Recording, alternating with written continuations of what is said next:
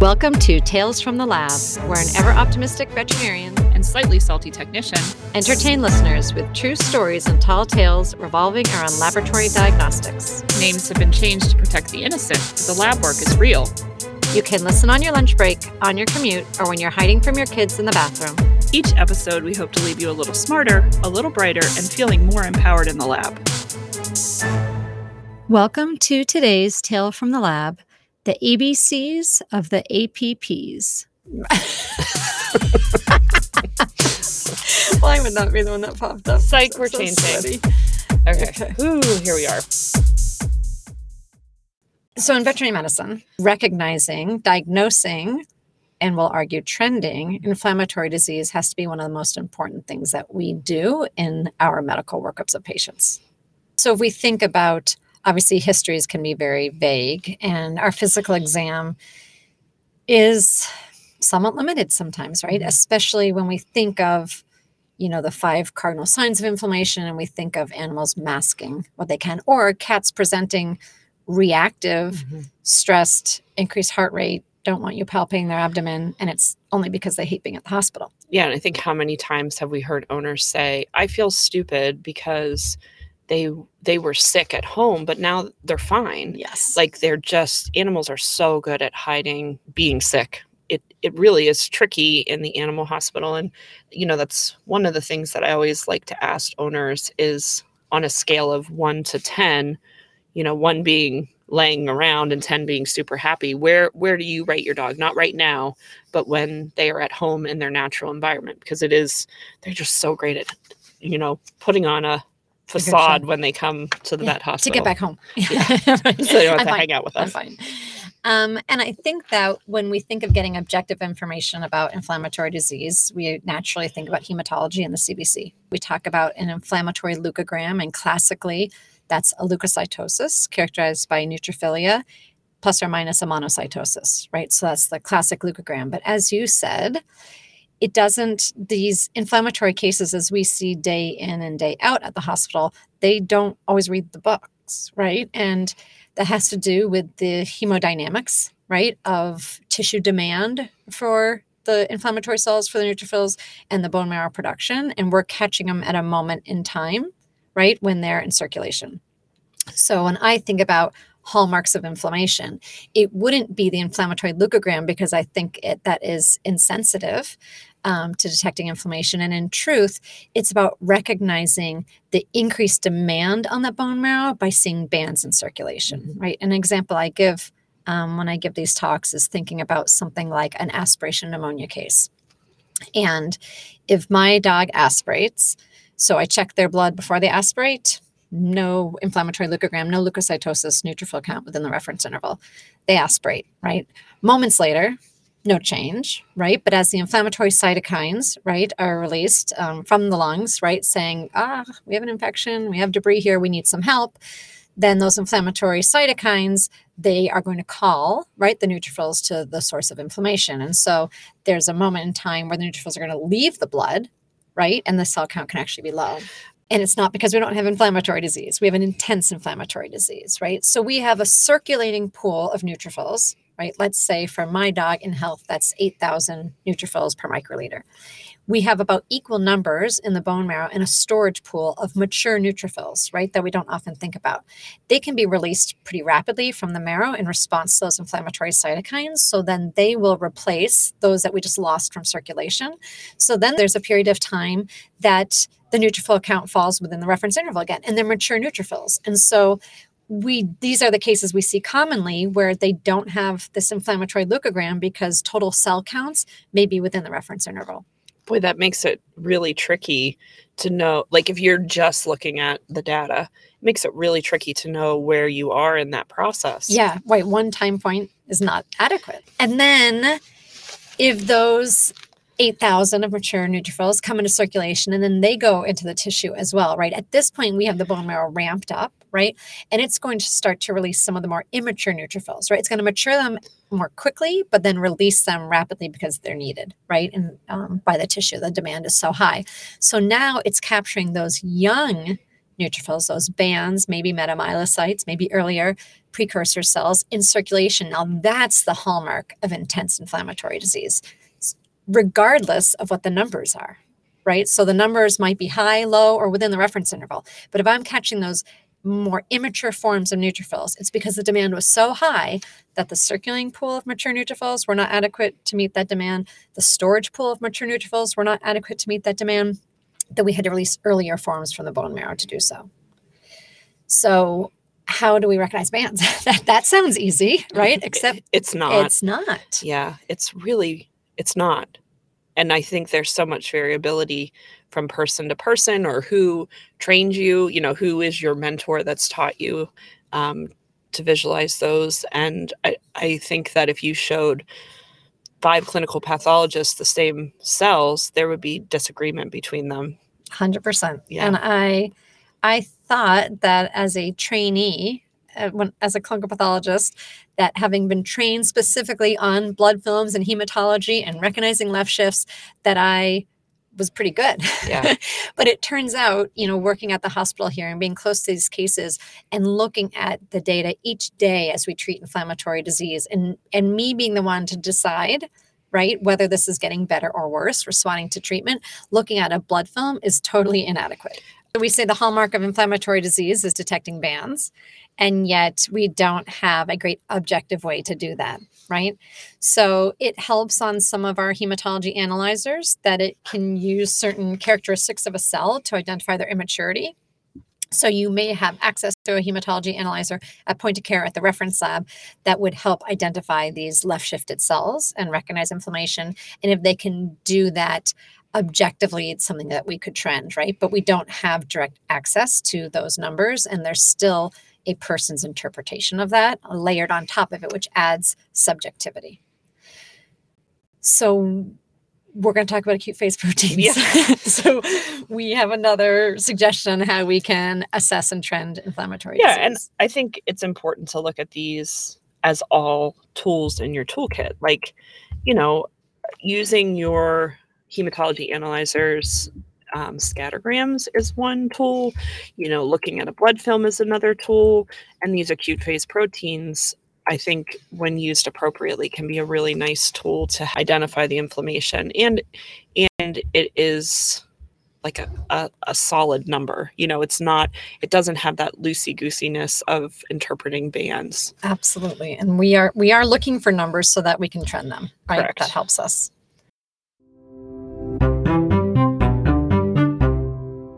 So, before we can talk about acute phase proteins, we need to talk about the acute phase response.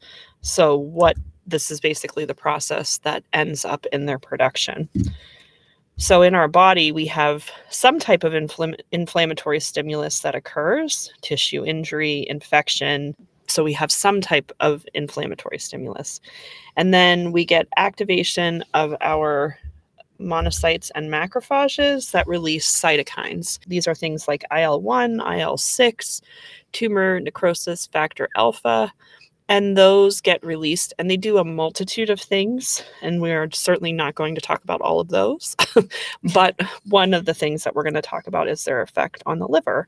And these um, cytokines cause the release of acute phase proteins or in the case of negative, because there's both positive and negative acute phase proteins, they either cause the upregulation or the downregulation of these. And then those help with the systemic response of things that we typically think of when we think of inflammation, things like fever. I left the hematologic change, which is a leukocytosis, for last because that's what we, you know, on our CBC data, that's what we really are looking about. Dr. Brown talked about the, you know, aspiration pneumonia case and how we see kind of a lag in that leukocytosis. So we may have an intense inflammatory response, and that's going to be a little bit delayed to see that leukocytosis on blood. So these acute phase proteins are going to be plasma proteins. I said that they're primarily produced by the liver in response to inflammation. Um, we get level changes in these by at least 25% during inflammation. And a really key point to think about with acute phase proteins is they are not stored in the body. So these are going to respond to the the systemic inflammation that we're seeing. So they are going to be a better, I guess, in time, you know, measurement, Reflection, yeah, yeah. reflection of the inflammation that we're seeing. And I stated that there are negative and positive acute phase proteins. So when we were when we were doing, you know, kind of the literature searches and the review for this, um, I was, I guess, not surprised because I know that we use albumin as a measurement of inflammation, but I didn't actually think about it as a negative acute phase protein. Right. And so, and while maybe because we we don't talk about it as a measurement of inflammation so much, right? But we do know in our sick hospitalized patients with inflammatory disease, we watch that albumin creep down and down and down, right? When they have active inflammatory disease. And so you knew that was a consequence Yeah. of, but not why. Why? Yeah. Yeah. And um, it's postulated, and this is like so cool because the body is so good at trying to maintain homeostasis. And so when we have this increased call for these um, acute phase proteins, the positive ones, what albumin does is it, you know, it decreases in production to make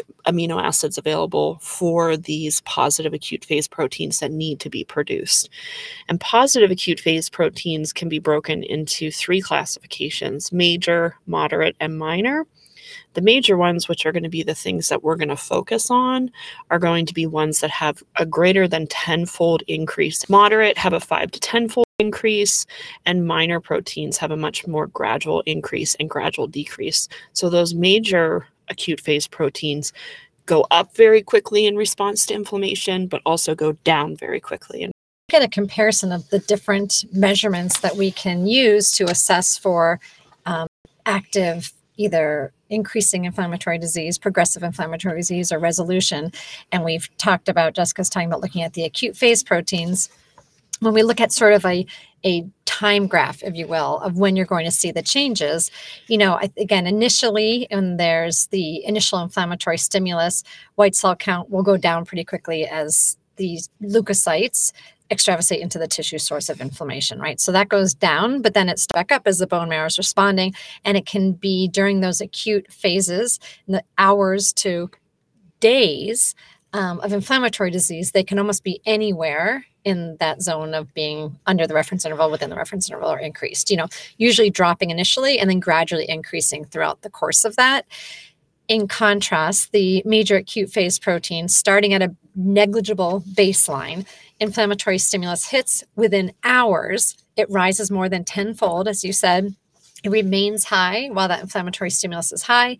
The inflammatory stimulus resolves or is resolving and it's dropping within hours, right? So, a classic example of that sensitivity in comparison to looking at leukocytes, another one would be like a pyometra, mm-hmm. right? So, these are a little slower in onset. So we have enough time for those neutrophil counts, the inflammatory cells, to rise in the blood. So they often present with a leukocytosis characterized by neutrophilia, usually a left shift. We make the diagnosis, we take them to surgery.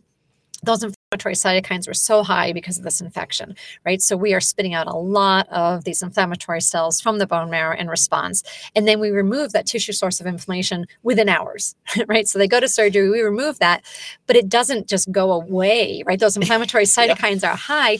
And we know that post operatively, we just took away the exit route for Mhm. those neutrophils that they were all dumping into the uterus. And now the next day they're up at 90,000. Yeah, and I can just think of some of our younger doctors that have their first pyometras and they are freaking out the next day. Like, and just trying to like tell them like this is normal like this is what we normally see like it will get better but that's where acute phase proteins could be really nice to to make us feel a little warm and warmer and fuzzier Yeah. about the treatments More that we're confident. doing yeah Yeah. yeah, because we can go back and we can measure them if we're keeping our blood samples, which we would 100% advocate for. Get a Ziploc bag, write the date on there, put them in the fridge, because how many times have we gone back and wanted to do something? Like we needed to do a test and the blood got thrown away. And in particular, acute phase proteins work so well for us because they're stable for so long, Yeah. right? Even up to, to every two weeks at room temperature. Yeah. That's nutty. Yeah, and we oftentimes, because we do keep seven days of blood in the refrigerator in the lab, you know, in their labeled Ziploc bags, we often will go back to three days ago, measure the acute phase protein, then day two, then our current day, just so that that way we can see where those that where is that, where is that trending because it does change so quickly. Yes, and we'll talk about cases for this specifically, but it does help us when you know the reason we didn't do them in time was that we thought we understood the disease process and we had our appropriate treatment protocol. But when things don't go well or don't go as expected, whether it's a clinical picture or something else happening in the blood work, we're now going back and want objective information to say, are we getting better? Are we not? So, in the dog, the major acute phase protein is C reactive protein. Oftentimes, you'll see it abbreviated as just capital CRP, um, or when people talk about it, we call it CRP. Um, and this is really a great um, analyte to measure. Like we said, you can go back in time.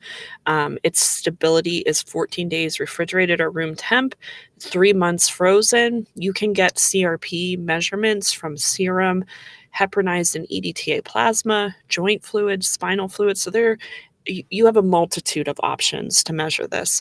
Um, and I think you will hear us talk lots and lots about making sure to trend it um, knowing where we're kind of starting out and then being able to see where we go based on our treatment. In the cat, the major acute phase protein that we think about is serum amyloid A or SAA. If you are an equine practitioner, I'm sure you're probably familiar with serum amyloid A.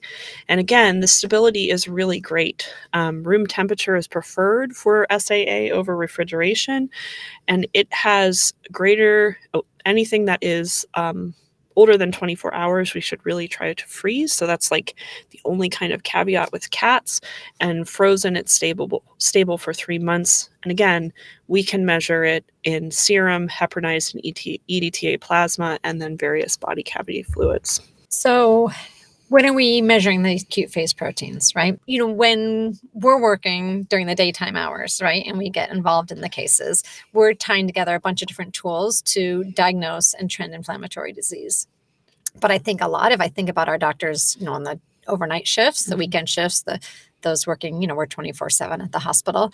And without a clinical pathologist or an experienced laboratory technician, um, being able to help them with some of these more advanced tests, if you Mhm. will, um, I think that especially an animal coming in on emergency, right, or an ADR patient, and being able to try to figure out uh, how sick is this animal, Yeah. right? Like, is again, is it a behavioral change? Is something else going on? We have a bunch of different tools we talked about. We love hematology for assessing, you know, health versus sickness, just as a screening test. Obviously, our chemistry helps us look at organ function, et cetera. Urinalysis always important to pair with the others, right? We have a lot of different tools. Imaging. Course, right? Those are all tools in the tool chest.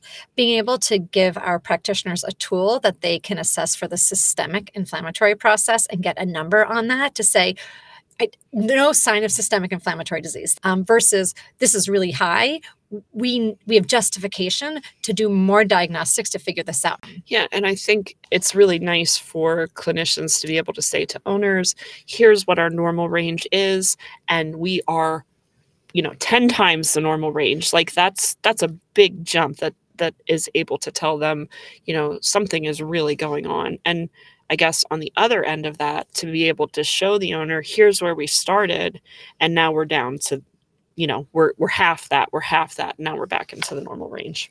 And I think so it's a very sensitive marker for systemic inflammation, but it's not specific, right? Yeah. So it says, yes, there's a tissue trauma, there's an infection, there's something stimulating the systemic inflammatory response and this APP production, right? But we need to look further to figure out, right? We think of all the classic infectious diseases like pyo anything, Mhm. pyometra, pyothorax, pyoabdomen, um, all of those conditions, immune mediated conditions, right? Um, whether that's a polyarthritis, IMHA, we expect it to be high, but extensive tissue trauma, even surgical tissue trauma, can increase it. We think of um, Pancreatitis. oh, pancreatitis in dogs in particular, right? Yeah. Those severe canine pancreatitis cases. So we talk about using it to establish our diagnosis, right? To identify inflammatory disease and quantitate it, right? And that helps us because we can get a number on it and then most importantly, trending that. It's not an overly expensive test. There are some point of care options right for it.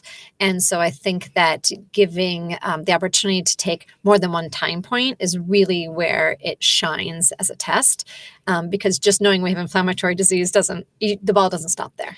Yeah i think that's a really interesting comment that you just made because I would also like to piggyback on that that when you're whenever you're trending any of these whether it's your CBC or CRP or another one of the APPs you want to try to use the same instrument mm. because there can be variability from point of care instruments between them and also between point of care and the reference lab. Oh, that's such a good point. I that's like two gold stars for me. Amazing. maybe I should just drink a whole bunch of espresso every, every time. time.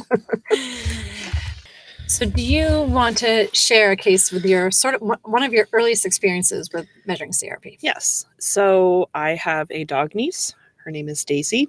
She's a little chihuahua, and her mom is, I love her very much. She's my sister in law. Um, she's very hyper focused. Her dogs are her children, and Daisy was sick. So, she brought Daisy to the animal hospital, um, and she actually had um, gallbladder disease. So we there was an ultrasound, it was distended. Um, there really wasn't a mucocele, but it, it just was really edematous and swollen. Um, no fluid at that point in time. No uh, abdominal effusion. No, nope. Um, but she continued to get worse and worse. Um, so we ended up doing surgery on her, an exploratory, um, and re- ended up removing her gallbladder. It was very ulcerated and angry, and it was just a very unhappy gallbladder. So she got a feeding tube because she hadn't been eating um, and she was hospitalized. So her mom, you know, we're, we're, we're talking every day, how's she doing? And um, clinically, she really wasn't doing awful, but she wasn't improving. She wasn't eating on her own. Her mom was very stressed. And so I talked to Holly and I talked to the doctor on her case, and we decided to do some serial um, CRPs. So we looked at the day of presentation, um, and you know her CRP at that point was I think eight times normal. Um, and then the day after surgery, we looked at it and it had halved. And the following day, it had halved again. So I was able to talk to her mom and let her know like even though we aren't like feeling better we're not eating on our own but we have that feeding tube in so we can take care of that um, she really we were able to kind of guide when daisy went home based on those crp values which is I, I, it was an awesome feeling to be able to explain to mom here's what the here's what an acute phase protein is. Here's why we're measuring it. Here's where we were when we started. Here's where we were you know, a day later and then a day later. And I think as a technician, I can wrap my brain around an APP because it's just one mm. one value. Yeah. And and I understand that that's very myopic. It's not you're not looking at the whole picture, but I can I can wrap my brain around it a little better and I think it's easier to explain to owners than the entire CBC of all the nuances of we're looking at this and this and this and this. It just gives us a easier tool to communicate with owners. Yes, and so that's so my story I'll share is, highlights exactly that. So again, early on in us having access to running CRP in clinics, so yours was we, we are probably talking within the same couple weeks. Yeah. Right. So Panzer was a senior dog. I think a male neutered schipperke or mixed breed. And mom had actually seen Panzer vomit. Panzer had eaten some diapers. and mom watched him vomit and saw him aspirate, actually. So when she went to the referring vet, it, Panzer had a known diagnosis of aspiration pneumonia. They saw intense inflammatory disease. They had hospitalized him on broad spectrum antibiotics, IV fluid therapy, um, other supportive medications. And so he had been hospitalized at the referring vet for three days and he was not clinically getting better. And so they referred him to our hospital for some elevated care. he came to our hospital. We upped some of his respiratory care. Um, maybe we had given some plasma, other things to help him with his systemic inflammation. Um, and similarly, he remained depressed in our hospital as well, right? So now we have a senior dog who's been hospitalized. He was with us for three days. Um, now I'm coming in on a Saturday morning because Such a good doctor. Such a good doctor. I care. You, I do care. you do actually care. Um, I'm, I'm sorry to mock you. and so the clinician had said, you know, mom is wondering if we're getting to the end of the rope. Like, is this not fair to Panzer, this 12 or 14 year old dog? Like, if we're not going to get better, she's feeling pretty sorry for him and he's really, really depressed. Um, and I said, well, let me come in and see what I can contribute to the case diagnostically. So I had come in and I was looking at the blood work and trending it for the three days that Panzer had been hospitalized. And there were some subtle changes, not necessarily in the numbers of the leukogram, because those are sometimes inconsistent, but there were some subtle changes in the distribution of the cells. And as I looked under the microscope, you know, less of a left shift, less toxicity. And so I, I couldn't show her that things were subtly improving, but I, I could see that on my end of things to suggest, like, I think we are on track. And I think that there's a good chance that Panzer's depressed because he's been hospitalized now for a week as a senior dog. He just wants to be home, Yeah. right? I, I believe we're on the right course of antibiotics. Our toxicity is gone, right? It's not like we get a chance to culture these. So it's a mystery of what's in there. You know, we put them on something broad spectrum, IV antimicrobials. But I said, we I do have something I can show her. Yeah. Let us go back and look at his CRP measurement from when he came in three days previously. Let's take a measurement from each day's blood work, right? And um, I was able to trend that for her and say he came in at a certain level, high intense systemic inflammation, right? That we recognize there. But we had reduced that number by more than 50% in the three days he had been hospitalized with us and actually like getting reasonably close to resolution of that systemic inflammation. And I said, based on what I'm seeing here, I think you might want to try him at home for a night. Like I, I think you may see the clinical improvement you are looking for in his behavior because I see from my standpoint that we have made strides in his inflammatory process. I think we're on the right antibiotics. I think that it's worth trying him at home.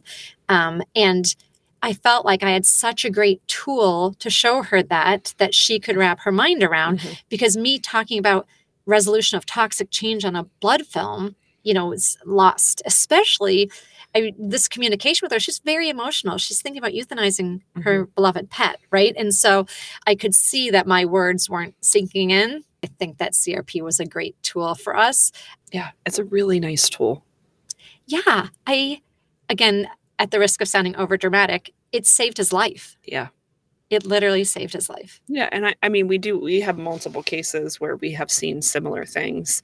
You know, being able to talk to owners, being able to evaluate treatment, being able to know when something went wrong. I mean, Our we. surgeons are grateful. Yeah, Yeah. It, it really it works very nicely. Thank you for listening to today's Tale from the Lab. Please like and subscribe to stay informed about new episodes soon to be released.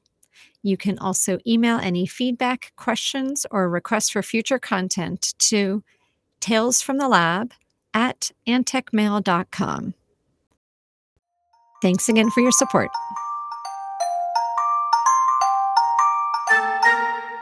Tales from the Lab is a production of Antech Diagnostics.